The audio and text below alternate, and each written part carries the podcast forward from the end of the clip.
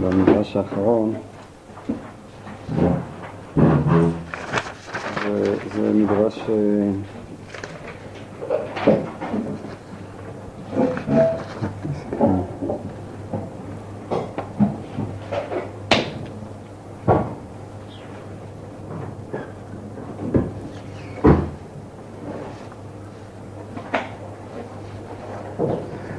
זה מדרש אה, מאוחר יחסית. מה שמאפיין את המדרש הזה, זאת אומרת, אה, זה קורה אצל מדרשים יחסית מאוחרים, הוא לוקח כמה מדרשים מוקדמים והופך אותם לסיפור אחד. זאת אומרת, אה, מדרשים אפילו בתנא דבי אליהו וכן הלאה, הרבה פעמים עם צירוף של כמה מדרשים שלקוחים ממקורות שונים, והוא לוקח, עושה מהם סיפור אחד ארוך.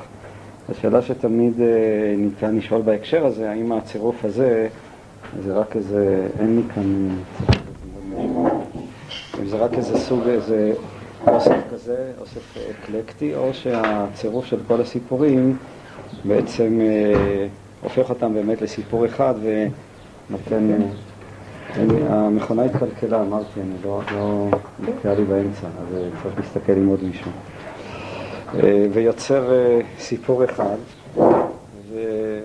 אני לא יודע אם אפשר אה, לבחון את הדברים מראש. בכל מקרה, המדרש הזה הוא אופייני, יש כאן צירוף אה, של גמרא עם צירוף של סיפור שהמקור שלו במדרש תהילים, שהוא עצמו מדרש מאוחר, הוא מדרש שנערך בימי הביניים, וחלקים ממנו ודאי אה, מאוחרים. הוא גם משנה את הדברים, והשוני הזה לכאורה הוא כן מלמד שהוא רוצה לשלב אותם באיזושהי צורה. אז אני אקרא את המדרש ובואו נראה מה יש כאן. אוצר המדרשים, אל יתעלה לשיר באושרו, זה קורח הלוי שהיה לו שלוש מאות פרדות לבנות טוענות מפתחות בני. מפתחות כך, הממון על אחת כמה וכמה. ומאין היה לו כל הממון הזה? מן הממון שקיבץ יוסף הצדיק במצרים, אפשר לעשות מזה הצגה. ומילאו שלושה מגדלות, כל מגדל ומגדל ומקום מהאמה, ורוחבו מעט, חללו מהאמה. וכולם נתנם לבית פרעה, ולא נתן לבניו אפילו חמישה כסף. ומפני מה? מפני שעשה באמונה. שנאמר, ויבא יוסף את הכסף בית הפרעה.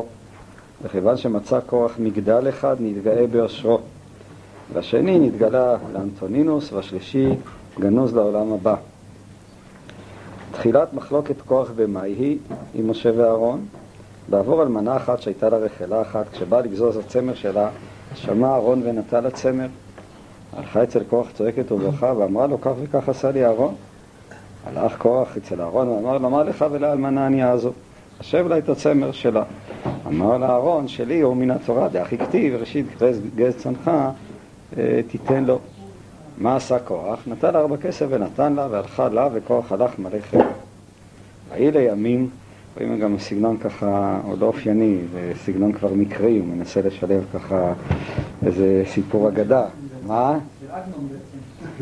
כן, הוא מנסה לחכות את האגנות. ויהי לימים ילדה רחלה בן זכר, שמע אהרון ונטע לה בכור, אכל מנה אצל כוח, צועקת ובוכה.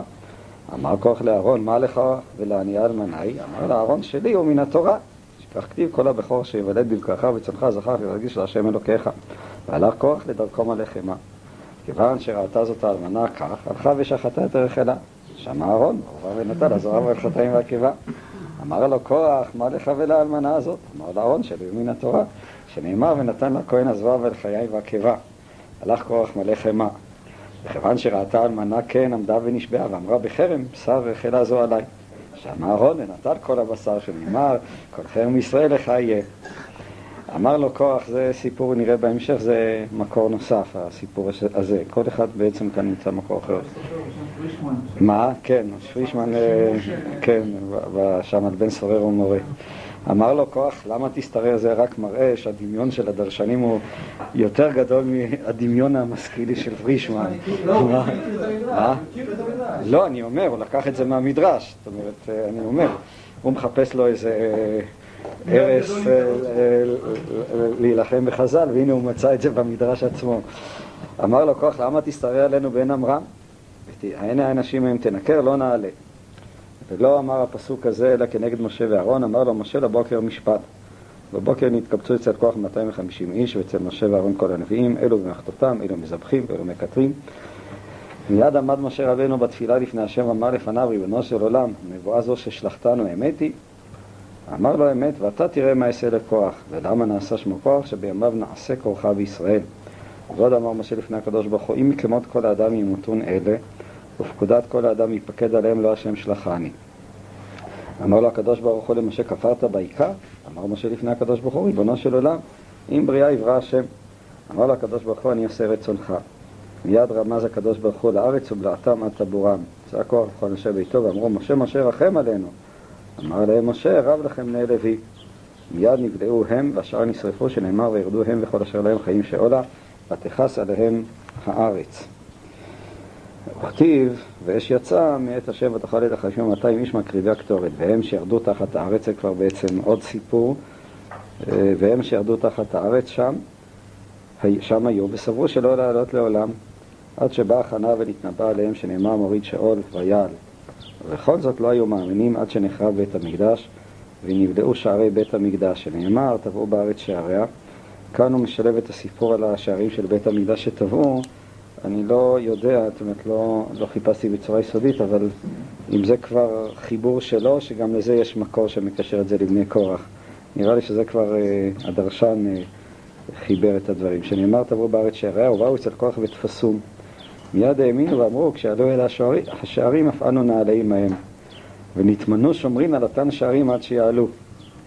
לכן עבד כוח ראשו מתוך הקהל, לכך נאמר להתהלל השיר בראשו, שכל העושר של הקדוש ברוך הוא שנאמר, לי הכסף ולי עזב אמר השם צדקות, ואומר עודף צדקה וחסד ימצא חיים וצדקה וכבוד.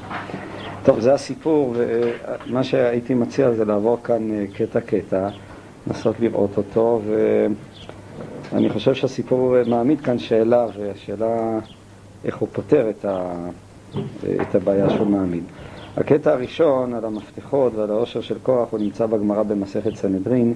אם אתם רואים כאן אה, אה, המקור השני, אה, מסכת סנהדרין, זה, זה אמר רבי לוי, נשוי שלוש מאות פרדות לבנות היו מפתחות של בן עזב של כוח וכולו אקלידי וקילפי דגילדה.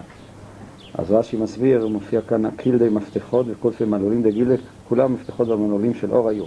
ואף על פי כן היו 300 פרידות טעונות.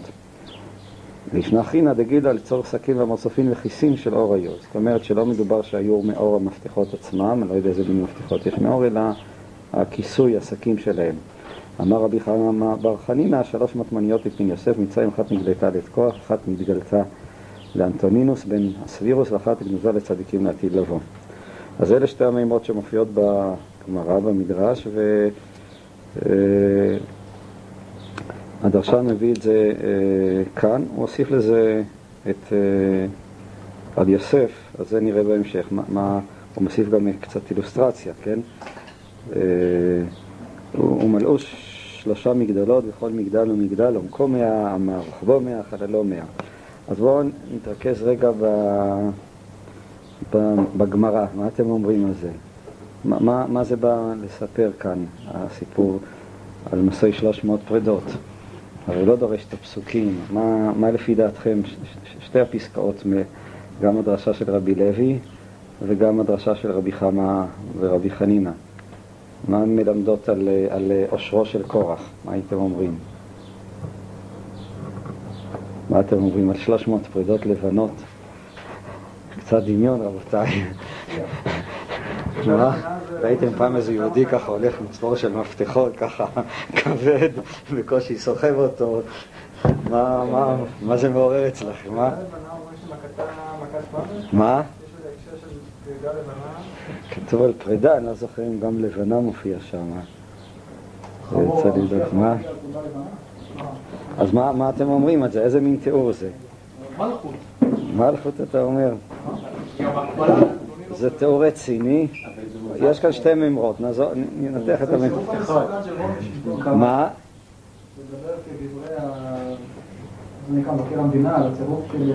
זה נראה לכם תיאור רציני? מה זה בעצם? מה? כלומר, מה זה בעצם בא לומר? למה זה הופך את הממון של קורח?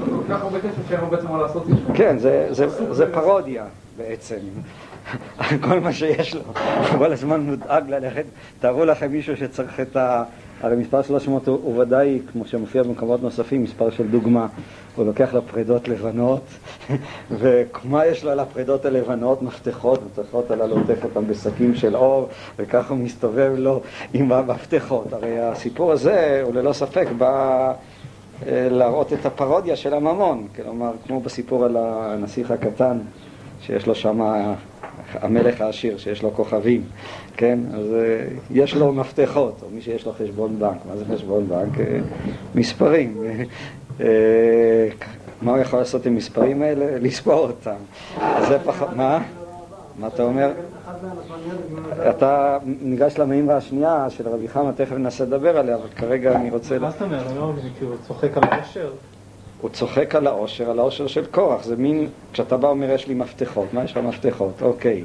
ואתה כל אחד מתוסבך, כל היום מסתובב סביב המפתחות שלך, ואתה צריך לסחוב אותם על 300, ואתה נורא שומר אותם, עוטף אותם. לא רק שיש לך מפתח לשמור על הכסף, אלא יש לך כבר איזה כיסוי יפה שבא לשמור על המפתח. הרי ברור שכל הסיפור הזה, ואגב זה, אני חושב, דבר מאוד, במדרשים של כוח יש הרבה פרודיות, ממש במובן ה... אני חושב, אני לא יודע בדיוק באיזה סוג של ז'אנר זה היה בעולם העתיק, מאיפה חכמים לקחו אותו, אבל ממש תיאורים מהסוג הזה שהם בעצם צריכו, בעולם ההליניסט היו עושים הרבה פעמים היהודים ככה הצגות, מכירים את הסיפור על הגמל שהמדרש מביא שמכניסים אותו ואוכל קוצים ושואלים אותו מה אוכל קוצים אז אומר היהודים אכלו לי את כל האוכל כיוון שהייתה שמיטה והם לא זרו אז מה שנשאר לי זה רק הקוצים. אבל זו הייתה הצגה ממשית זאת אומרת זה כך רצו לעשות צחוק מהיהודים אז היו בקיסריה או באותו מקום היו עושים מין הצגות כאלה. מה? טוב, כן, אוקיי, טוב. גם עצם זה שזה פרדות זה משהו עקר, לא מלא. זה גם שם משהו שהוא סמל, הוא לא משהו בפרידה, הוא רק היא עצמה. לא, שום דבר לא אני רוצה להוסיף את העובדה שהפרידה היא דבר שאין לו חסר פריון. אבל אני חושב שראשית כל הפרידה הלבנה זה מן הסתם היה כלי רכב מכובד. כמו פיל לבן. מה? לבן. כן. וזה מצחיק, זה מה שמראה כאן, זה הופך את כל העושר שלו לנלעג, הוא לוקח את הפרידות הלבנות בשביל לשים מפתחות ואותם הוא עוטף, אבל אני חושב שזה ביקורת על עצם העושר. יש, אני לפעמים שואל את עצמי, אנשים מיליונרים, פרסמו לא מזמן את רשימת ה-200 העשירים בארץ, אני יודע, משהו כזה, מה אדם כזה, יש לו כסף. הוא יכול לחיות עם זה לא פק, מחזור חיים אחד, אלא לפחות עשרה מחזורים, ועוד ממשיך לעבוד, ועוד ממשיך לעשות. בשביל מה זה? מה? מה אתה אומר? אה, זהו, אז בצד מסוים, מה? כן, טוב, זאת ודאי. למה תופסים את? שאלה ראשונה, למה תופסים את כוח מישהו סיפר שהייתה אצל המיליונרית הזאת, שרי הריסון, משמע מוטי בר-אור, מקולות. רצה שגם כן לגייס אותה לעניין. מה? עם הריסון. זאת שעושה את המסע של השלום מתחיל בך. אז התחיל לדבר איתה על יהדות, זהו, אז אמר, מה היהדות יכולה, מה היא בעצם מלמדת על האדם או על הפנימיות, ומה היא יכולה לשפר את האדם, משהו כזה. וזה בעצם הבעיה שהייתה לה. אני, טוב, סתם נזכרתי בגלל העושר של קורח. באמת המודעות של השלום מתחיל בך, הוא, הוא, הוא יתחיל במישהו איזשהו שלום או משהו כזה, זה יקדם משהו. אני, אבל זה שוב מראה ש...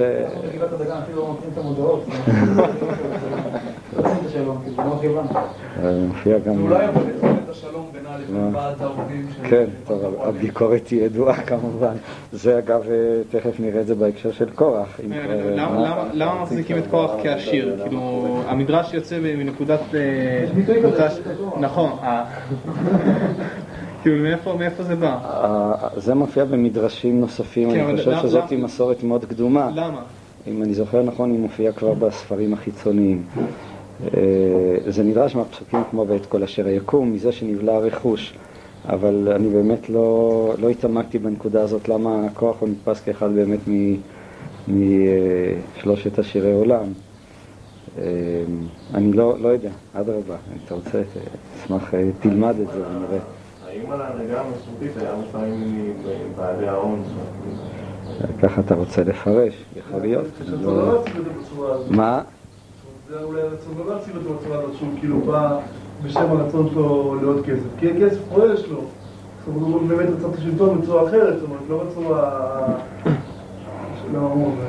יכול להיות, אני אומר, בפסוקים עצמם לא כתוב שהוא היה עשיר, כתוב שהוא, ה- הת- ה- רכושו נבלע, אולי על זה חז"ל אמרו שזה היה רכוש. מה אתם אומרים עכשיו לגבי ה... מה? אני לא יודע, לא- לי אין לי את ההוכחה לזה, אבל זה נראה כאילו כוח נבלע בתוך האדמה, זאת אומרת, אה, והממון הוא מעמידו על רגליו. אה, יש פה, איזה מין, הממון היה צריך להעמיד אותו על רגליו, ויש פה את בית הגנבים ואת המטמוניות. אם הסמון כבר הפך להיות מטמון באדמה, זה קורח, זאת אומרת, אה, מקום הכסף שלו זה כמו מישהו שנכנס לכסף וננעל שם. זאת אומרת, זה מזכיר את הסיפור הזה, כאילו, היה לו הרבה הרבה כסף באדמה, אבל בסופו של דבר הוא נכנס לתוך האדמה. אה, ל... אני, חושב שבהמשך נראה לי שכן, אה, מסכים לכיוון הזה, שכאילו העושר באיזשהו מקום מפיל אותו. טוב, זה נראה עם כמה שנגיע בהמשך. אמרתי, אני לא, לא מכין את הדברים ביסודיות כדי אה, להיות שותף ליצירה. מה אתם אומרים על הדרשה השנייה לשלוש מטמוניות? מה, מה זה מעורר בנו? יש שלוש מטמוניות, אחת מתגלתה לקורח, אחת מתגלתה לאנטונינוס ואחת מתגלתה לצדיקים לעתיד לבוא. אנטונינוס היה קיסר רומי, כן. אני לא יודע אם זה החבר של רבי, שזה אנטונינוס אחר. מכל מקום הוא אחד מקיסרי רומי. אה, מה? מה? כן. אז, אז מה אתם אומרים, אה, אתה צודק, אבל אה, כן, מה אתם אומרים לגבי עצם החלוקה הזאת של הממון? כאן דווקא הממון נראה הופך להיות משהו חיובי יותר, עולם הבא, אומרת, בהקשר הרבה יותר... אה, אבל הוא רק במובן החיובי, יש את קורח, זה צד אחד, ובעצם מה שקורה אצל קורח, שהממון הזה מוליך אותו לשאול. יש פה, כאילו, למרות שהממון הזה גם עולה, אולי מה ש... אז אם כן, מה, מה אם כן הלקח והחלק השלישי כאן של הממון הוא שייך לקיסר הרומאי. אז איזה... אולי זה הכל אותו ממון. מה? אולי זה הכל אותו ממון. אז הממון של כוח ירד איתו לשיעור, ושם נמצא הקיסר הרומאי שמשתמש בו עכשיו, והוא עולה עם כוח בחזרה, ו... טוב, אתה רוצה לחבר עוד סיפור, אבל אה, אני חושב שהממון כאן מופיע כדי להבליט, יש בו את העושר הרב, זה כבר הופך להיות איזה סוג של עושר שהוא כבר לא מהעולם הזה. אני מרגיש שיש בממון הזה כבר איזה צד אה, דמוני. ראשית כל, ברגע שאתה בא ואומר שהוא שייך לקיסר הרומאי, בתודעה של חז"ל קיסר רומא זה, זה היה בעצם אה, דמות העל, זה לא היה... אה, זה היה העשיר של העשירים. הוא אה, תמיד ביטא כמו רומא את העוצמה הגבוהה, הגבוהה ביותר, שהיא בעצם כבר הופכת להיות בהקשר של רומא לעוצמה דמונית. ומה שאני כאן מרגיש, שהעושר הגדול הוא לא מהעולם הזה, ואז הוא יכול לפעול בשתי צורות. הוא לא, בעולם הזה הוא לא ייכנס טוב, בעולם הזה הוא יכול לפעול או להוריד מישהו לשאול, או להופיע אצל הקיסר רומי, והוא גם יהיה לעתיד לבוא.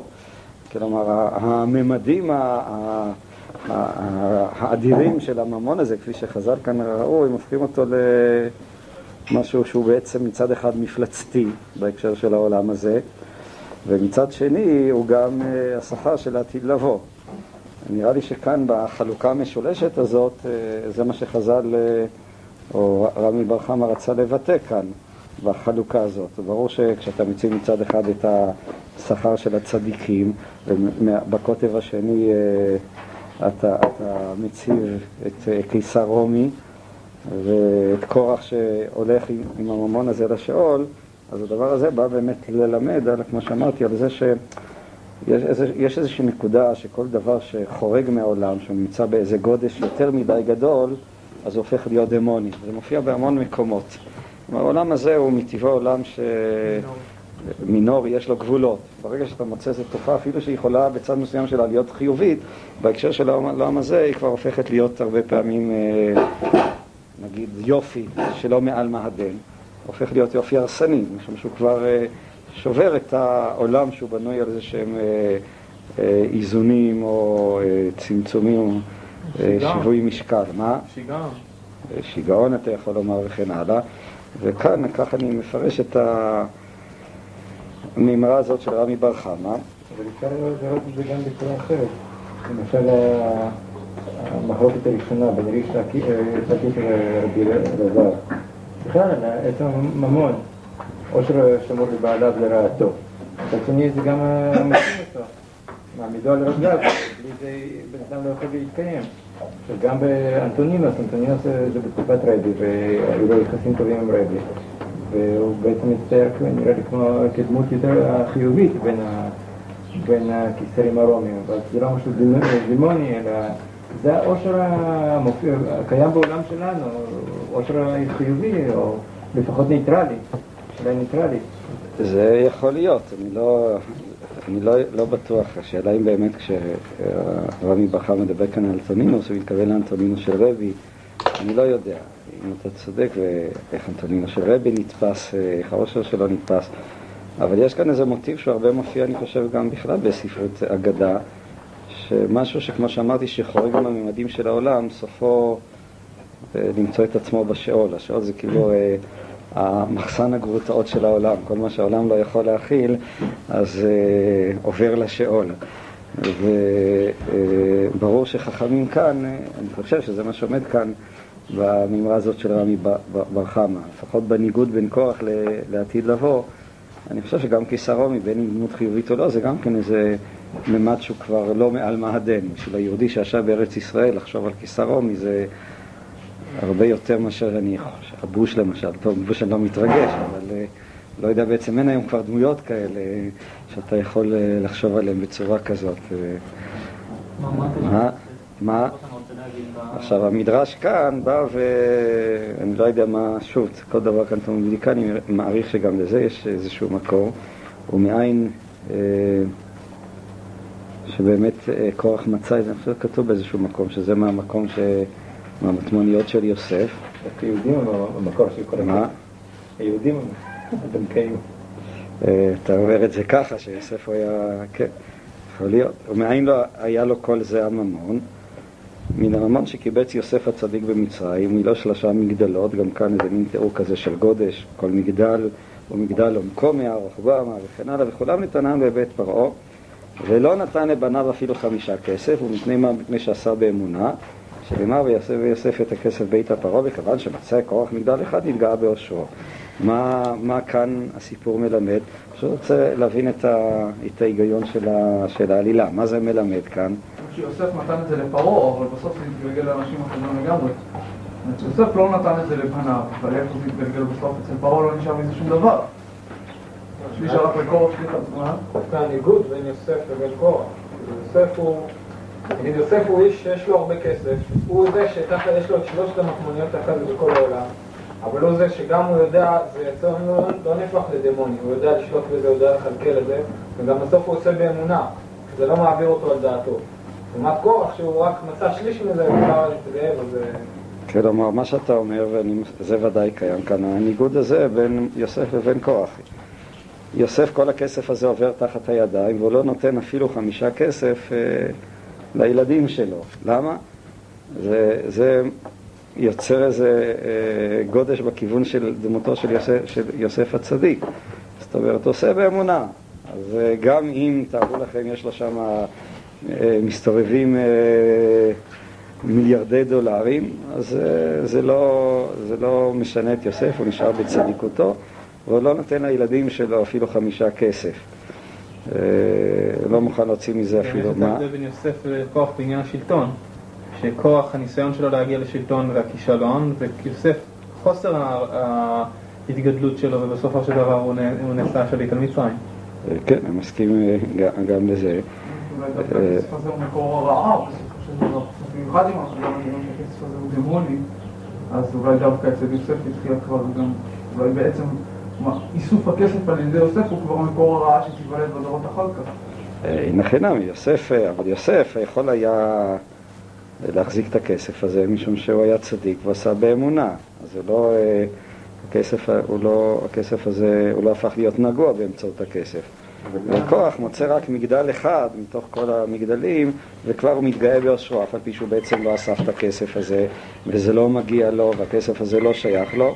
בכל זאת הוא כבר, אה, זה כמו השיר הזה, שקיבל את הירושה מאבא, אבל הוא בטוח שזה שלו. אתה רואה איזה בחורצ'יק צעיר מסתובב לו עם וולבו, אני שוב מתאר איזה חווי, חוויה שהייתה לי. בחורצ'יק צעיר מסתובב עם וולבו אה, מפואר. והוא ככה כל כולו נוטף אה, זהו. מאיפה יש לו את הכסף הזה? הוא עבד בשביל זה, הרוויח, קיבל את זה מאבא שלו. אבל בכל זאת אתה רואה שבכלל הוא מרגיש שזה... זה הופך להיות האגו שלו, זה אני. הוא בכלל לא חושב שלהודות למישהו שיש לו אבא עשיר ונתן לו את הכסף, וזה זה כבר אצל קורח זה הופך להיות מובן מאליו, זה שלו, עד כדי כך שהוא מתגאה בזה. מה אתה מתגאה בזה? אתה, זה לא שלך, לא עשית את זה, אבל זו בדיוק הנקודה שמובעת כאן בקורח, שמונגדת כאן יוסף הצדיק, הוא מתגאה ביושרו. כפי שהמדרש מסיים, זה בעצם הלקח של כל המדרש. בכל אופן, יש אה, איזה מוזר אה, האובססיביות הזאת של יוסף. בשביל מה הוא אוסף את הכסף אה, שאחרי כן הוא בכלל לא משתמש בו? צריך אוסף לשנות הרעב. בשביל מה? בשביל מה בכלל הכסף הזה, גם הפרעה בעצם לא משתמש בו. יש שלושת המגדלים האלה, וכל אחד, מישהו אחר ימצא את זה. פרעה לא השתמש בו, כאילו. גם לא אסף את הכסף. הוא אוסף איזשהו כוח כזה, שבעצמו הוא לא משתמש, אבל אה, הוא אוסף את זה בעצם מרצונו. אפשר להגיד, למישהו אחר. בקטע של הפשט, שיוסף אסף הרי לשבע שנותיו. לא את הכסף. כן. הוא לא אסף רק את שנתיים רעב. הוא אסף, כן, הוא אסף כסף. לא, הוא אסף את התבואה לשנות הרעב, ואז ברעב הוא. לקח מאנשים אפשר. לשמור תבואה כל כך הרבה זמן. אפשר להבין גם שאני אומר את זה בכסף או דברים כאלה. מה עשה כן, אבל הוא? רוצה ל- לאסוף את הכל, את הכסף, את הרכוש, את האדמות, הוא בעצם, האספנות הזאת, האספנות היהודית, של למי הוא מעביר את זה? לגוי. והוא לא משתמש בזה. בגלל שהוא עשה באמונה. אבל זאת השאלה שאתה יכול לשאול, היא לא קשורה למדרש, אבל פשט המקראות, שבאמת כשאתה לומד את הפרשיות האלה, אז באמת זאת שאלה שאני חושב שצריך לשאול אותה, מה, בשביל מה יוסף כל כך טורח ל- להביא לכך שכל מצרים תהיה שייכת לפרעה? מה, מה האינטרס הזה? אז חז"ל אמרו לגבי זה שהעביר את העם מן הקצה לקצה, זה בשביל אה, האחים שלו. אבל מבחינת הפשט באמת הוא כאילו, הוא זה שמייסד את השלטון הפרעוני המוחלט על מצרים, שכולם הופכים להיות עבדים שלו. וזאת שאלה בפשט של המקראות. מה? השאלה הזו לא חבויה פה גם איזושהי אמירה פוליטית. זאת אומרת, יוסף בעצם מייסד את שלטון המלוכה, וקורח אולי הוא הסמל ההפוך, מדוע תתנסו על קהל השם. זאת אומרת, כל אה, אני מסכים שוב לאסוציאציות הללו, אבל כאן במדרש אני לא חושב, המדרש לא נגע בשאלה הזאת. המדרש כל מה שנוגע זה בעובדה שיש ליוסף עושר אדיר כסף, והוא לא מוכן אפילו לתת מזה בזוקה לילדים שלו. זה בעצם מה שהוא אומר כאן. אבל זה גם פרודיה. מה? זה גם פרודיה. זאת אומרת, אה, אתה מבקש חמישה כסף, השאלה אם זה לא מוצא גם. אני, אני, אני, השאלה שאתה שואל, אני מוכן לשאול אותה, נדמה לי שבהמשך הכיוון הזה קצת יתחדד. האם באמת גם, אה, גם, ה- גם יוסף בעצם לא מוצג כאן, כ... כשאתה קורא את זה בפשט אז נראה שזה דווקא מוצג לשבח, הוא הולך עד הסוף.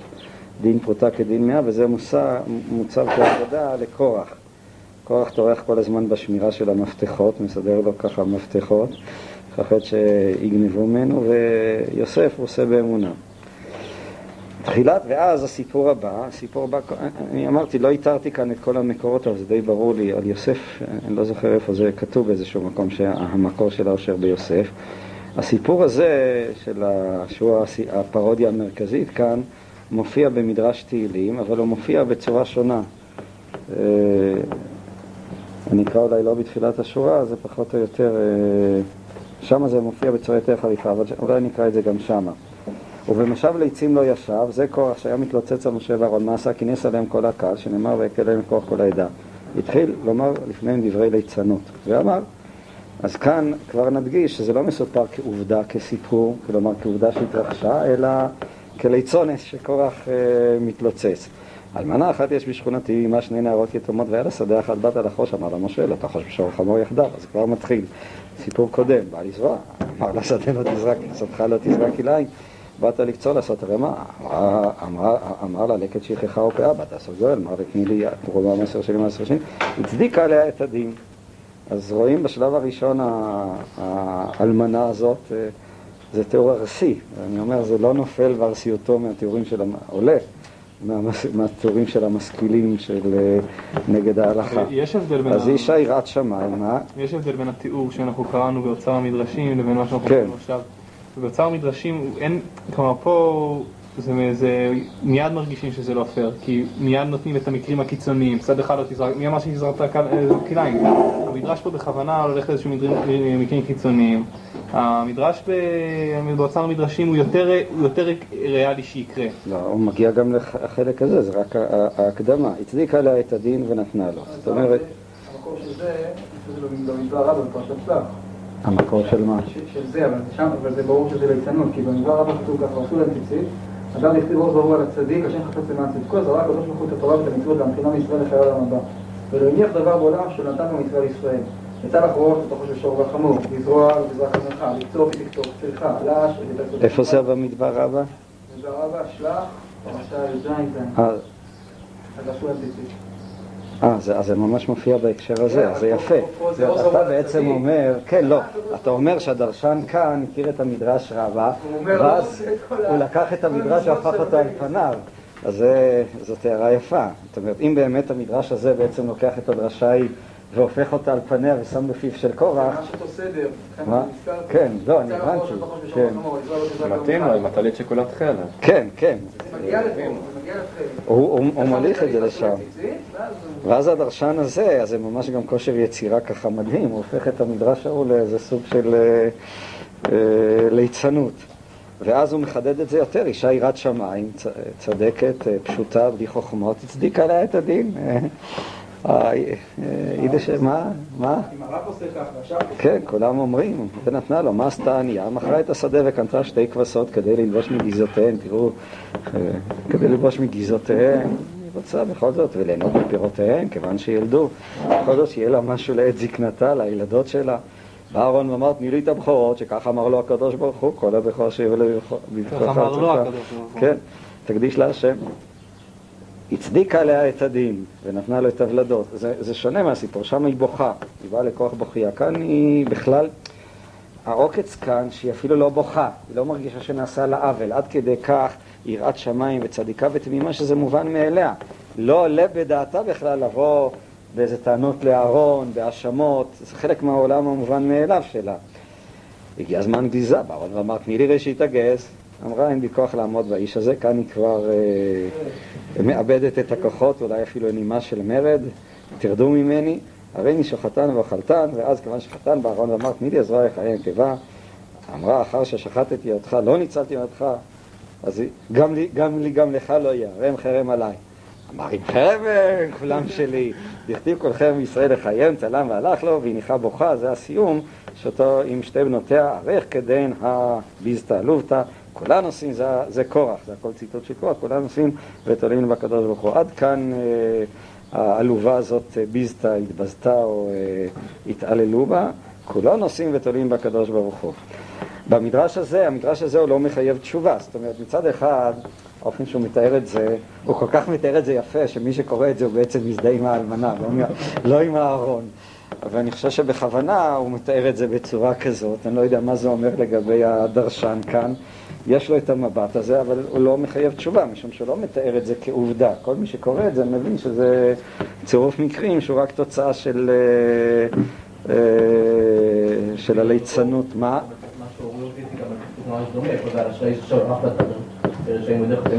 מתים לא כלומר בן אדם צדיק, גם שמה במדרש זה אה, אור תבוא על הצדיק. הכיוון, שלך היא שאלה ממש יפה, זה כאילו עובדה שבא להצדיק מי עושה, זה כל העניין, הוא בכלל מדבר על הצדיק, דרך אגב הוא דוחף פה איזה משהו כזה הפוך על הפוך.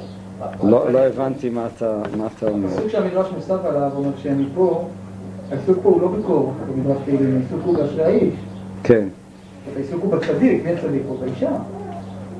מה זה איש העיר? לא, לא, לא באישה, העיסוק הוא מעבר לזה, שהוא של אישה. קורח, בניו של קורח, שלא הלכו בעצת אביהם, ובדרך כלל לא עמד, למשל ביוצאים ישר, וגם בהמשך, כי מתורת השם חפצו, שוב, כל הזמן בניו הצדיקים, ואיפשהו יש פה איזה מין הפוך על הפוך כזה, אבל הם לא עשו את הליצונות, הליצונות זה כנראה גם לא הצודק, כאילו, גם זה מצודקת. לא, לא, עדיין לא הבנתי מה אתה... הוא מתאר את, לא, אה, את כוח כליצן. מצד שני, התיאור עשוי בצורה כל כך מוכשרת וכישרונית, שבאיזשהו מקום אה, יש כנראה איזה צד בו שבכל זאת מזדהה עם הדבר הזה, אם מותר להגיד את זה, אני לא יודע. אבל אה, פורמלית אנחנו לא חייבים תשובה לעניין, משום שברור שזה מין צירוף מקרים כזה שהוא הוא בלתי אפשרי. זה מה שהבנתי. אתה רוצה להוסיף עוד משהו שלא הבנתי. שני המדרשים, שניהם, מדברים על, גם המדרש במדבר אבא שאורי, ושניהם מדברים על הצדיק, למעשה הצדיק, וכל אחד לוקח את הדבר הזה, בדיוק אותו מקטע הזה, לכיוון אחר לחלוטין. נגיד שאם בה- בהנחה ששם באמת המקור, אז שם זה הכיוון הישיר, ולמרות, לפי מה שאני מבין, ולמרות הכל הוא עושה למרות שהוא לא מבין. פה הכיוון הוא, ואת כל העסק הזה הרשע עושה. כל זה בעצם זה האמירה של הרשע, שאל תעשה ככה. זה, זה מין... אה, אז אני חושב שהמסר הוא שהשאלה היא תמיד איך אתה מסתכל. הדרש במדבר רבה אומר, אשרינו, הקדוש ברוך הוא נתן לנו מצוות, נתן לנו צ'אנס, כל מה שאנחנו עוסקים, וזאת תחושה מאוד חזקה, אין, אין, אין משהו של חולין, אין משהו בנאלי במציאות. כל דבר אפשר לעשות עליו ברוכה, להגיד שהקל, בורא נפשות, אה, אשרינו, זכינו שהקדוש ברוך הוא אה, הקיף אותנו במצוות. הליצן כאן הופך את זה בדיוק ההפך. בכל מקום שאתה רק בא, רוצה לברוח, טמנו לך איזה אמבוש, בורח לפה, אז אה, מיד את אה, אהרון בא, בורח לשם, הוא מגיח עוד פעם. זה מה שהמדרש אומר. אז בסופו של חשבון, השאלה בין ליצנות ל- ללא ליצנות זה שאלה, איך אתה... מי הטרוניה של? אה, קורח? על הקדוש ברוך הוא או על משה ואהרון? הטרוניה היא ודאי על אה, משה ואהרון, הרי הסיום כולהן כולהון עושים ותולים והקדוש ברוך הוא, הוא אומר לו זה לא הקדוש ברוך הוא, אתם עושים את זה, רוצים את, ה, אה, את, ה, את הכסף, את הזהו, ותולים את זה בקדוש ברוך הוא. בגלל שזה זה סיפור שהם ממציאים, זה לא משהו שקרה. המדרש זה ליצנות, כן, אמרתי. אבל המדרש השני זה כן סיפור. המדרש באוצר המדרשים הוא כבר מספר את זה כעובדה, אבל ברגע שזה הופך להיות עובדה, אז זה מחייב התמודדות. זאת אומרת, איזה תשובה אתה נותן? הרי בסוף, בסופו של חשבון, מי שקורא את הסיפור, ואם זה סיפור עובדתי, אז אה, באמת קורה כאן איזה מצב שנעשה עוול לאלמנה הזאת. ואם כן, מה, מה הדרשן, איך הדרשן, מה, מה הוא עונה על הדבר הזה? אה, מה? הפרומו לסיפור הזה, העובדה של השירות של קורח, חלק מהעוקץ של מה שהוא עושה. זאת אומרת, היא לקורח לצעוק אליו, לא בגלל שקורח הוא המגיש הבג"צים, אלא לקורח יש לו גם כסף. זאת אומרת, יכול להיות שהיא באה גם לבקש מקורח לסער, וקורח במקום לעזור לה, מסתפק בלבוא בטרוניה למשה ולאהרון, והוא לא- לא פותח את כיסו, רובו זאת. אומרת, אז- השאלה הראש- הראשונה, ואני בזה מזדהה מה שאתה אומר, האם התגובה של קורח משכנעת? האם קורח הזה שהוא אה, איש האגודה לזכויות האזרח, מגיש הבג"צים קראת לו, האם באמת התגובה, מה עשה קורח? נתן לה ארבע כסף ונתן לה והלכה וקורח הלך מלא חמאה. איך אתם מציירים? ארבע כסף הללו ברור שהם קשורים לחמישה כסף של יוסף, אז איך אתם הייתם אה, מתארים את הדבר הזה? מה, מה, אני, אין, אין בזה עדיין תשובה או מענה לעצם ה, הבעיה שעולה כאן. המדרש מציב איזשהו אתגר, אבל מצד שני, השאלה איך הוא, אה, איך הוא צובע את קורח. וזה כבר תוספת של הדרשן, כאן, אין לזה מקור. זאת אומרת, זה, ראינו את המקור של הסיפור עצמו, אבל את עשה קורח זה כבר התוספת של הדרשן. אז מה, מה אתם אומרים, המשפט הזה, נטל ארבע כסף ונתן לה והלכה, לה, וקורח הלך מלא חמאה. מה, מה... אם יוסף לא נתן, נתן את החמישה כסף האלה, שזה לא נחשב כאילו משהו ששווה לערב את היועץ יש, אה, לא- זה לא שום דבר, זאת אומרת, פה, פה כוח נותן, נותן לו פחות מזה. כלומר- פחות מזה, וזה נותן לו איזשהו, אה, וזה זה מה שמאפשר לו ל- להתחמם, זה מה שנותן לו את ה... את ה... אז, אז כוח שהולך מלא חמאה הוא באמת הולך מתוך שבאמת כאן אה, הוא מקנא לצדק, הוא חש את העוולה, הוא לוחם מלחמת הצדק, או, או מה? מה זה הביטוי על... ה- מה? משה ואהרון. מה? יותר מלחמת משה ואהרון מאשר... כלומר, הסיטואציה היא פשוטה, יש כאן אדם שהוא אה, מיליארדר, בצ'יק קטן יכול לפתור את הבעיה של האלמנה ושתי הבנות שלה לכל החיים. מה הוא עושה? מוציא איזה, איזה אה, עשר שקל מהכיס או פחות מזה, נותן את זה. אז זה עצמו, כפי שאתה אומר, ובצדק, ואין ספק שזה מוצא בעימות מול יוסף, אה, כבר מראה לנו משהו, כן? כמו המן. מה? מה אתה. מתכוון כמו המן? שמתמלא חמאה מאיזה יהודה אה. קטן שלא לא משתחווה. אה, אתה- אומר יפה, גם, בין השאר בגלל שגם המן מוצג כאחד מהעשירים. העושר אה, שאמרו לבעליו לרעתו, נדמה לי, המן מופיע שם גם כן ברשימה, יחד עם קורח. אז אתה אומר, קורח הלך מלא חמאה, הוא לקח את זה מ- אה, וגם מהמן. עם מה המן מתעצבן, מאיזה יהודון שלא משתחווה אליו, אה, כן כן, כלומר.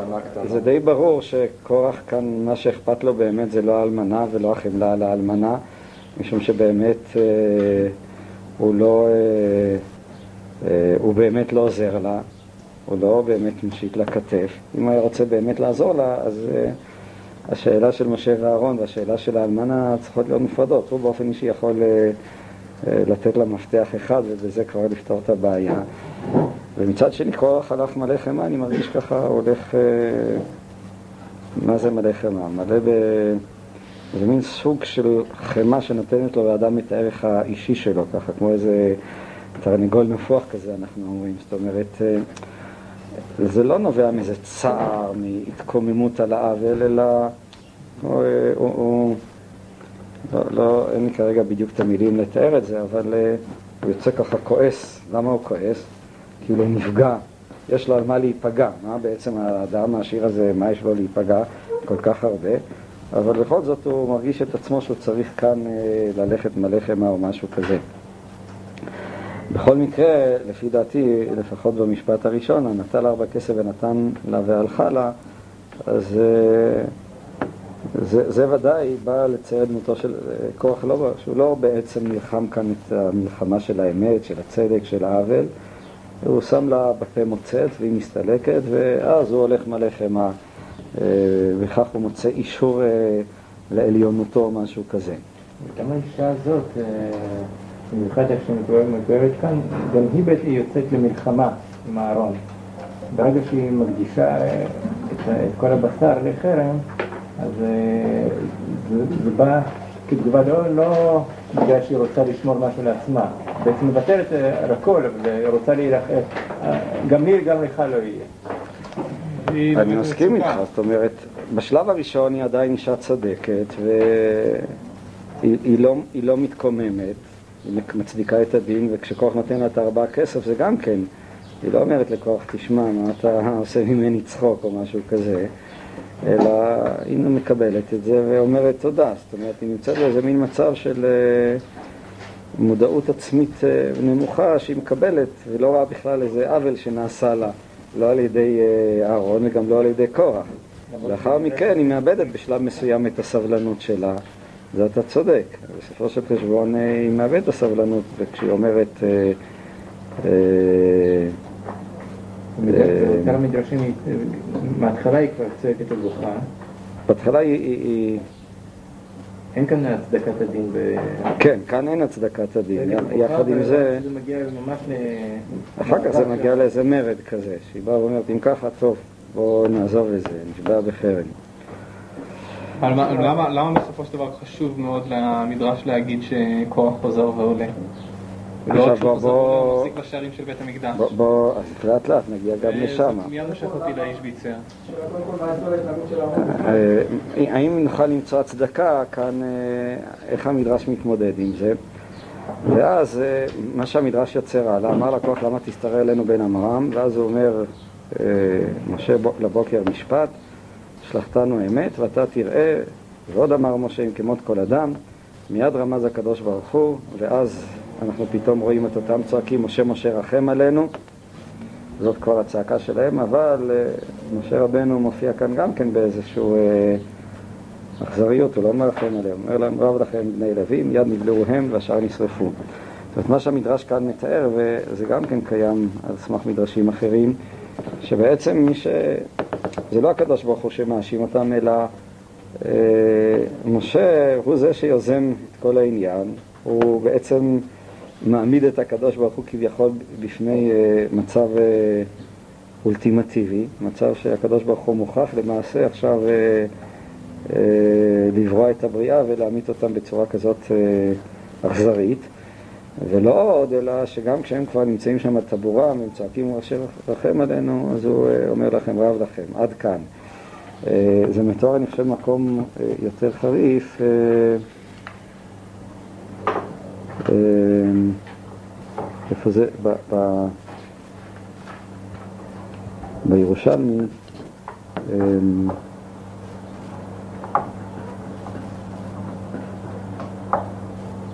לא, במדבר רבה, יש שם מדרש, אה, אני אקרא אולי אותו גם כן, שבעצם הוא מתאר, המדרש מאוד מקצין את מה שכתוב בפסוק. שבעצם משה רבנו הוא זה שפתאום, הוא לא אומר לקדוש ברוך הוא, תחשוף את האמת, תראה את הצדק, אלא הוא זה שבעצם מציב איזה אולטימטום בפני הקדוש ברוך הוא. אם כמו- כמות כל אדם ימותון אלה, אז אה, לא השם שלחני. איזה מין אה, אילוץ כביכול לקדוש ברוך הוא אה, להעניש אותם בצורה כזאת אכזרית. הוא מביא לזה משל למה הדבר דומה, נקרא במדבר רבה. לשושבין ביתו של מלך שהיו עדותיו בידו, כן? העדויות שהיא פתולה, היא שלפי הדין של התורה, היו אה, בידיו של השושבין. עמד אחד מן המסובין וקילל את השושבין, ואמר לו, לא היו פתולים לביתו של מלך. אמר דשושבין כנגד המלך ואמר לו, אם אין אתה תובע בנפקין שלך, כלומר אם אתה לא תובע את אותו אדם בנפקין, או אם זה הבית דין או משהו כזה, ואין אתה מוצא את זה והורגו בפני הכל, אף אני אומר בוודאי שלא נמצאו בתולים לביתו של מלך. מיד אמר המלך, מוטב לי להרוג את זה ולא יוציא השושבין שם רע על ביתי. וכך קורח נחלק על משה ואמר מליבו ומעצמו, אמר משה כל הדברים האלה.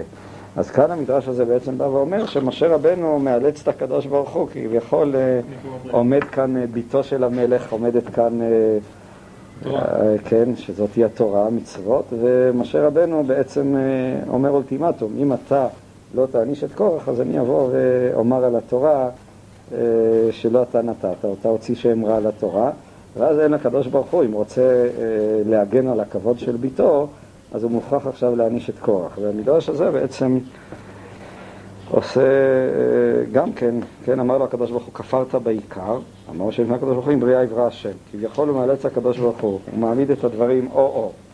והשאלה, אה, למה משה עושה את זה, בהקשר של המדרש שלנו? מה בעצם, אה, משה גם כאן הוא ממשיך איזה מין קו אכזרי, הוא לא מוכן לרחם ולא עוד, אלא שהוא, מה, מה, מאיפה נובעת התגובה הזאת? למה? אין קשר בין אה, בתקופת תקופת דין.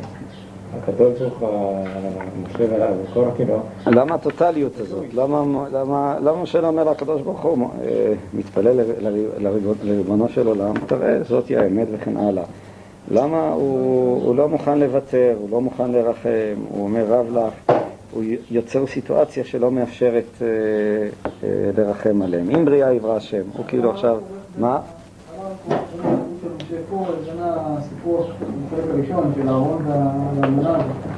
משה פה, להסביר את זה מכל מיני הסברים שקשורים דווקא לסיטואציה של מנהיג מול אדם שמורה, איום על עצם קיומה של התורה, זה דברים מסוג אחד, אבל מלחם על אכזרים, משהו כזה. אבל הסיטואציה של העולם היא סיטואציה, מה שלא בהכרח קשורה. איזושהי עדיפות בלתי מצוות, על חשבון האדם הפשוט, והיא לא עושה שום דבר רע, מה... לא בכל דבר. אה, אני, מסכים אה, למה שאתה אומר, ויחד עם זה,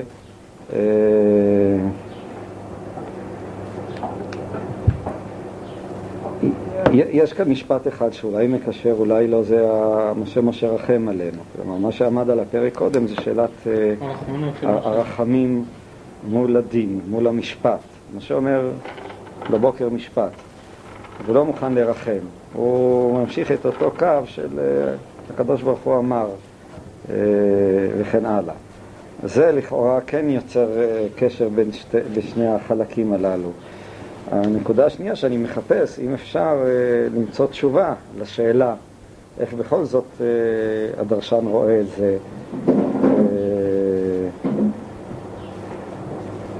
אה, איך, מה הוא עונה על הדבר הזה? מה עונה על השאלה הזאת של האלמנה? הרי מוצבת כאן שאלה, הוא מסתפק באמירה הפורמלית של הקדוש ברוך הוא, הקדוש ברוך הוא ציווה, והסיום הוא אה, אל יתעלל השיר בראשו של כל הראשו של הקדוש ברוך הוא שנאמר לי הכסף ולי הזהב ואומר רודף צדקה וחסד ימצא חיים צדקה וכבוד. היה הקשר בין החלקים השונים. מה, מה הייתם אה, אומרים?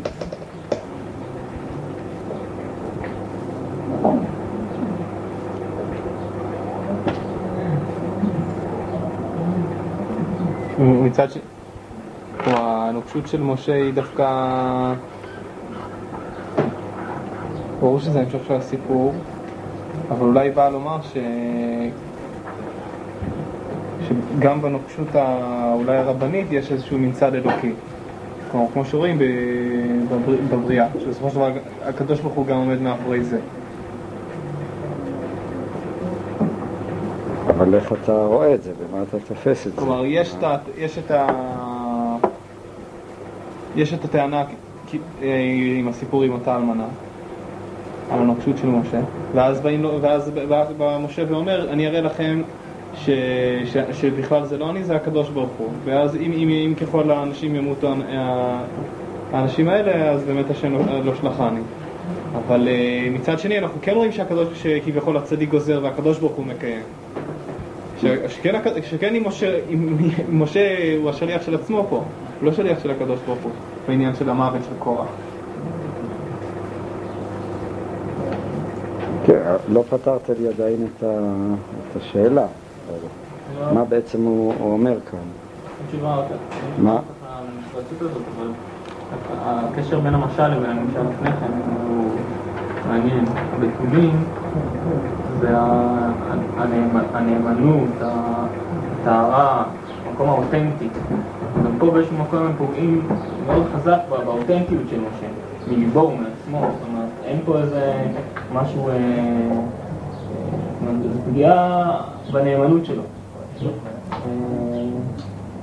זה מאוד מזכיר את, אה, את, את מה שכתוב בסוף פרשת שמות, שדתן והתורה מאשימים את משה שהוא, אה, שהוא בעצם פוגע בהם במעשים שלו. זה גם שובר את משה. הוא בא לקדוש ברוך הוא ואמר לו, תשמע, מטיח כלפי מעלה.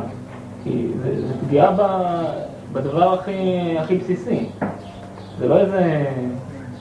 זה פגיעה בעצם השליחות. ככה אתה רואה את, החומרה של העניין. אה, אני מרגיש שיש כאן משהו יותר אה, עמוק בכלל במדרשים, שהם צריכים להסביר את הנוקשות של משה. בלי, בלי ההקשר של, אה, של, אה, של נגיד הסיפור הזה, מה בעצם אה, קורח עושה כאן למשה ואהרון?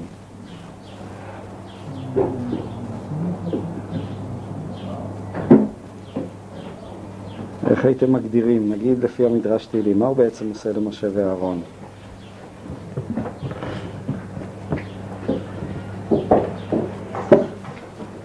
עם, עם מה המדרש הזה מתמודד בעצם, חלק מהמדרשים של קורח? עם חוסר מוסריות.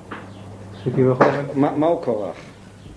קורח מוצג כליצן. עכשיו, מה, מה זה בעצם ליצנות? מה אתה אומר? לקחת נקודה אחת. מה? מה? לקחת נקודה אחת שהיא נכונה, לשים עליה את הפוקוס, ולהראות בעצם את הפינה של המסגרת. ולהראות את הכל באותו אור. הנוצרים, נוצרים שבאים ומדברים על המצוות, צוחקים על המצוות של עם ישראל. כלומר, הליצנות, מה... יש את המסכנות של האזרח הקטן מול המערכת שלו. הכל צודק, הכל נכון. היא אותה.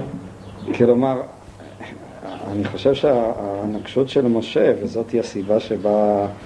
לכן, אה, אה, זה, הבעיה היא ההתמודדות עם הליצנות, וכפי שאמרתם, הליצנות, הם בעצם מכניסים את אהרון, את משה, לאיזה, לאיזה סוג של פינה, לאיזה סוג של מלכוד, זה מה שקורח יוצר ב, בסיפורים, בסיטואציות הללו, שהם הם עצמם כבר,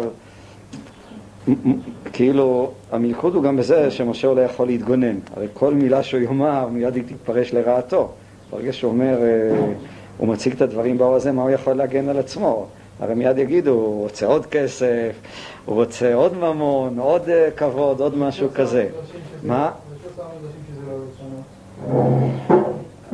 אני לא יודע, אבל המדרשים הללו שמציגים את זה כליצנות, וזאתי הבעיה של הליצנות. הבעיה של הליצנות, מה זה ליצן? הוא בעצם אומר את האמת, אבל ליד, לחקות מישהו, כן? אתה לוקח את אריק שרון. אם אתה אריק שרון הוא לא מצחיק, אבל כשאתה עושה אריק שרון קצת ליד אריק שרון, אז זה מין, מין זה, הליד הזה עושה איזה מין ראי כזה, ואז הוא הופך להיות מגוחך. וברגע שאתה מסתכל במבט הזה, אתה כבר לא יכול להסתכל עליו אחרת. בזה הרסת אותו. אם הכניסו מישהו לאיזה מין מלכוד כזה, אז בעצם הרסו אותו. וזה מה ש... זה הליצנות, וכאן בצורה לפי דעתי מאוד אה, ככה אומנותית, בכל הסיפורים הללו, אה, קורח מנסה להכניס את הארון, והארון הוא, הוא משתתק, הוא לא יכול לענות שום דבר, משום שבסיטואציה הזאת, כמו שאמרתי, ברגע שהוא פותח את הפה, באותו רגע הוא כבר, זה עוד מוסיף לחוסר, אה, הוא בא עוד בשביל עוד משהו, אנחנו יודעים, הוא לא יכול להגן על עצמו. וכאן, לכן הנוקשות, לפי דעתי, זאתי הסיבה, עם הליצנות, אי אפשר... אה, משה כאן מעמיד על השאלה הזאת את הכל, הוא לא מוכן להתפשר. בסיפור הזה של צד מסוים, הוא עושה אמבוש הפוך, עושה אמבוש לקדוש ברוך הוא, הוא לא אומר לקדוש ברוך הוא לא מוכן שתתפשר, תרחם או משהו כזה, ונראה לי שהסיבה היא, חז"ל מאוד הרי הפליגו בחומרה של הליצנות, זה אחד מהעבירות והטיפוסים אה, שחז"ל מאוד גינו אותם, ואני חושב שזה נובע מהסיבה הזאת. משום שהליצן יש בו איזה סוג של מלכוד שאתה לא יכול לצאת ממנו, זאת אומרת אה, אי אפשר לצאת מזה וככה אני מבין את האמירות הללו אה, של המדרש שראינו כאן ומה שאני, כאן אני רוצה להציע פירוש, אני לא בטוח שהוא נכון אה, הייתי אומר ש... ש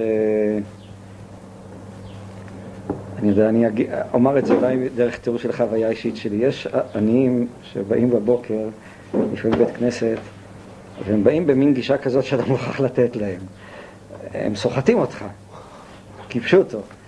הם יוצרים איזה מין סיטואציה שאני אפילו לא יודע בדיוק להגדיר לעצמי באיזה תנועת גוף, באיזה אופן, איזה מין גישה, שאתה מופיע כנאשם, לא יכול להיות. והרבה פעמים התגובה האינסטינקטיבית שלי זה דווקא לא לתת לו. או לתת לו אה, פרוטה או משהו כזה. הוא פורט על כל מיני מיתרים של רגשי אשמה, של... אה, אני לא, לא יודע בדיוק אפילו להגדיר את זה. יש כאלה שהם מיומנים בזה, אתם לא מתפללים ככה בזופניק בירושלים, לא, כאן בקושי מתגלגל איזשהו עני, אבל אה, יש כאלה, ולגבי חלק הרבה פעמים יש לי ספק אם באמת הם כל כך עניים, אבל זה סיפור אחר. אני חושב שזה מה שאני מרגיש כאן. משה כאילו... זאת אומרת, טוב, אם ככה אני אשחק, אני אתנהג באכזריות, אשחק את זה עד הסוף, אני לא נכנע לתכתיבים שלך. אל תחשוב שאתה, באמצעות כל התמרונים הללו, והסיפור של הרחמים והדמעות התנין שאתה מזיל על האלמנה או משהו כזה, אתה תתמרן אותי. הדרך לנצח את הליצנות זה בכלים שלה. כלומר, אתה אמרת עליי שאני נוקשה, אז אני אהיה באמת נוקשה, ואז נראה מי ינצח. כלומר, אתה לא מרשים אותי. או משהו כזה. בכך הוא, אתה מוסיף איזה, איזה עוקץ שלא חשבתי עליו. בזה אתה למעשה שולף את העוקף מהליצנות שלו. הוא בא לומר, תראה כמה שאתה עושה בשביל עצמך וזהו. הוא אומר, אוקיי, לא שם עליך בכלל, אני,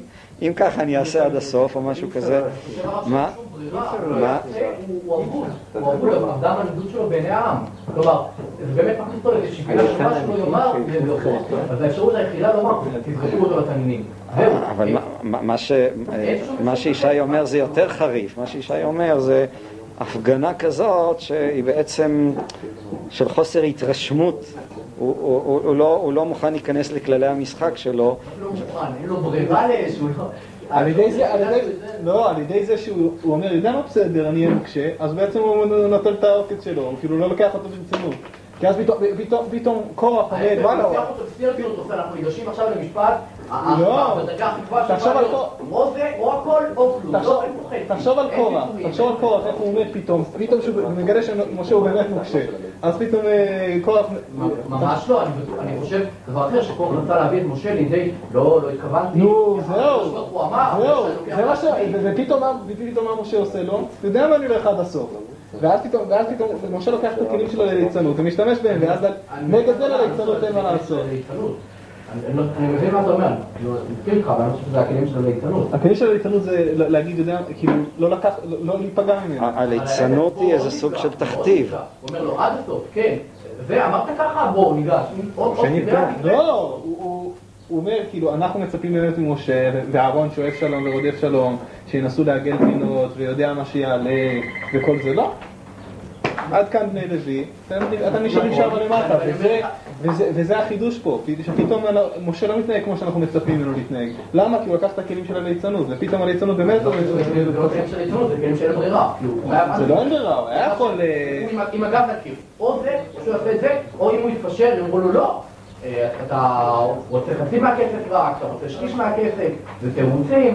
חושב אני-. לא בטוח שאתם כל כך חולקים, כלומר, הליצנות, אם אתה אה, תתפשר, תהפוך להיות מודה במקצת, אז בעצם הרסת את הכל. הדרך היחידה היא דרך טוטאלית. ההבדל ביניכם, שאתה אומר, אה, הוא לא יכול אפילו לא להודות במקצת. ומה שישי אומר, הדרך היא, בליצנות יש איזה תכתיב, לא יכול להיות אחרת. הוא ענייה, מסכנה, ברגע שאתה לא מתרשם מזה, אז באותו רגע אתה מאבד את, ה... אז זה מאבד את העוקץ שלו.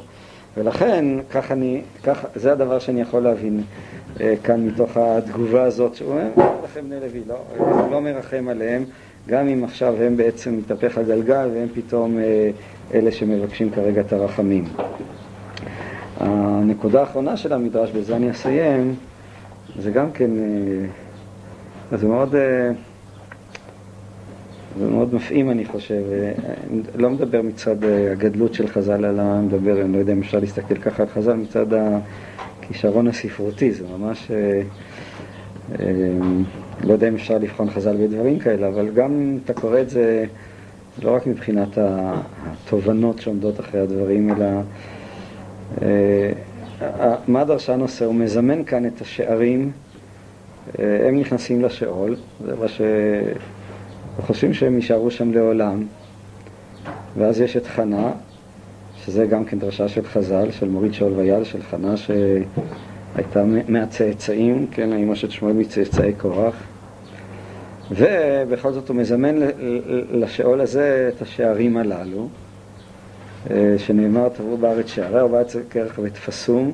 עכשיו תראו איזה תיאור יפה, תארו לכם שם את בני כוח עומדים ושומרים על השערים, אין שם בניין, יש רק שערים, ושם הם מבלים את הימים שלהם בשאול בשמירה על השערים, מתוך אה, איזו תקווה לא לפספס את הדקה שהשערים יעלו למעלה ואז הם ישבו עליהם ויתרוממו יחד איתם כמו איזו ספינה באוויר. אבל מה, מה המדרש הזה בעצם אה, אומר כאן, לפי דעתכם? מה, מה הוא בא לתאר? ונתמנו שומרים על אותן שערים עד שיעלו. מה, מה הציור הזה אומר? הולך מסכנות, אה, שיא המסכנות, כאילו, הם כלומניקים. השאול, הוא, הקדוש ברוך הוא הטביע את השערים בשאול אה, כדי שהרומאים אה, לא ישתלטו עליהם. השאול שמצד אחד משקף את העונש, ומצד שני גם המקום הכי טוב להחביא בו דברים. לשם אף אחד לא ייכנס בשביל לקחת את השערים. וזאתי התקווה של בני קורח. זאת אומרת, לפי דעתי זה גם כן תיאור מרשים. השאול מצד שני מבטא גם איזה סוג של חוסר ממשות. אם השתמשנו במושג של הדמוניות, לפי דעתי זה, קודם היו מפתחות, עכשיו יש שערים. מה? זה המטמון ששומר הצדיקים לעתיד לבוא. אה, כן, גם המטמון נמצא לשם. אז אה, אמרתי, זה המחסן של כל מיני דברים. אז מצד אחד מקודם הם תוארו ככה כמי שיש להם מפתחות, וזה תיאור גם כן של חוסר ממשות. כאן בסופו של חשבון אומרים לך תשמור על השערים, זה, אבל זה הצ'אנס היחידי שלהם. שומר של מה? שער, בלי שיש, כאילו, יש רק את השער. כן, אין את החומה נגיד, משהו כזה שעושה. כן, זה, זה, זה מה ש... מה? מה אתה אומר? כן, זה התכוונתי, זה כמו המפתחות, יש לו מפתחות. מה זה מפתחות? זה שום דבר, אבל פתאום הם הפכו להיות הערך שאותו עוטפים, אז הם עכשיו שומרים על השער, וזה כאילו מוסיף את הסוף של הסיפור. מה? יש להם מפתחות לשער. שנים, שנים, יושבים על השער, שנים, מחכים, מחכים, באמת לרגע, שער הפער שהם פתאום יעלו. יש פה את ההמתנה האינסופית הזאת לאותה שנייה אחת קטנה של רצון. כן, אני, אני מאוד מסכים איתך. מצד אחד זה מבטא את חוסר הממשות של השאול, שהוא בעצם חוסר הממשות של בני קורח, וזה הסיום של, אני חושב, זו הצ- הצבה ההפוכה של המפתחות והשערים. השערים הם נבלעו שם, כמו שכיוון שהם אותם שערים שהם, אה, מה שהמדרש מספר עליהם, שלא רצו להיפתח בפני שלמה, הם עשו שערים על שכם, ויבוא מלך הכבוד, הם דווקא הגנו על הכבוד של בית המקדש. ולכן הם באיזשהו מקום, דווקא עליהם לא משתלטים הר- הרומאים. עכשיו, אה, אפשר אולי להעמיק בזה יותר, אני לא בטוח שגם בתיאורים כאלה צריכה להיות משמעות חתוכה. זה, זה תיאור שעכשיו אתה יכול למצוא בו, לטעום בו כל מיני תובנות. ובני קורח עכשיו הם מגיעים לאיזה חוסר ממשות. אני חושב התיאור הוא שהעושר בסופו של חשבון, שנחשב כאילו מצד אחד זה היקום אשר ברגליו, זה הממון שמעמיד את האדם על רגליו, אז הופך להיות הדבר הכי חלול בעולם, כמו בסיפורים של רבי נחמן, על עיבוד הממשות שם בחכם והתם וכן הלאה. זאת אומרת, בסופו של חשבון מתגלה שהעושר הזה הוא איננו אלא לא כלום. כן, יש את הסיפור על מדינת הממון, שכל אחד לפי הכסף שיש לו מקבל איזה מעמד או משהו כזה, והסיפור הזה מתאר בעצם את הריקנות וחוסר הממשות שגובל בסוג של, של דמוניות אה, בעושר הזה של בני קורח. ובכל זאת, כפי שאמרתם, וכאן אני באמת לא יודע איך לפרש את זה, המדרש הזה בכל זאת מצרף לכאן את הדעה, שזה שנויה במחלוקת, ומופיעה כאן אם באמת הדת כוח יעלו, שהם אה, לא יעלו. זה המשנה מסכת סנהדרין, שגם עליה כאן מסתמך המדרש. כוח, הדת כוח אינה עתידה לעלות שנאמר ותכעס עליהם הארץ בעולם הזה, ויעבדו מתוך הקהל לעולם הבא דברי רבי עקיבא. זה שוב רבי עקיבא בגישה שראינו פעם הקודמת. רבי אליעזר אומר עליהם, הוא אומר, זה התפילת חנה שהיא אה, אה, בעצם מולידה את הצאצא של כוח, אשר מתמכם מוריד שאול אה, ויעל. והסיום הוא הפסוק, רודף צדקה וחסד, ימצא חיים וצדקה וכבוד. זאת אומרת, הוא לכאורה רודף צדקה וחסד, הוא רודף אחרי נתינה, אבל בסופו של חשבון מה שהוא ימצא זה לא רק את הנתינה, אלא ימצא גם את החיים וגם את הכבוד. זה הפסוק היפה שהמדרש מסיים איתו.